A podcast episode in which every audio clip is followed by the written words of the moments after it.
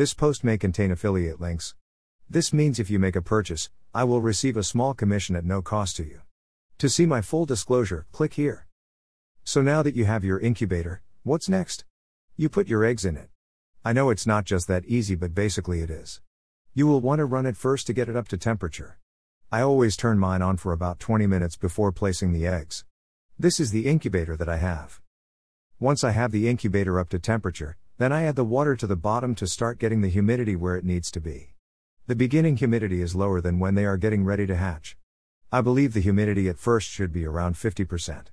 When the chicks are within three days of hatching, what is called the lockdown period, the humidity needs to be closer to 90%. You can see the water line in the above picture. You don't need much to get the humidity right. I check the water level every couple days during the 21 day incubation to make sure that there is at least this much water in it to keep the humidity where it needs to be. Then you place your eggs inside the auto turner.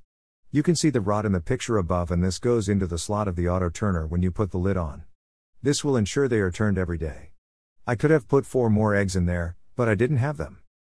At day 19, you will remove the auto turner and the plate the eggs are sitting on. There is another plate under this one that you will place the eggs onto for the hatching phase. This is where you will also add more water to bring the humidity up higher. Then place the lid back on and don't open it until all eggs have hatched. Have a great day.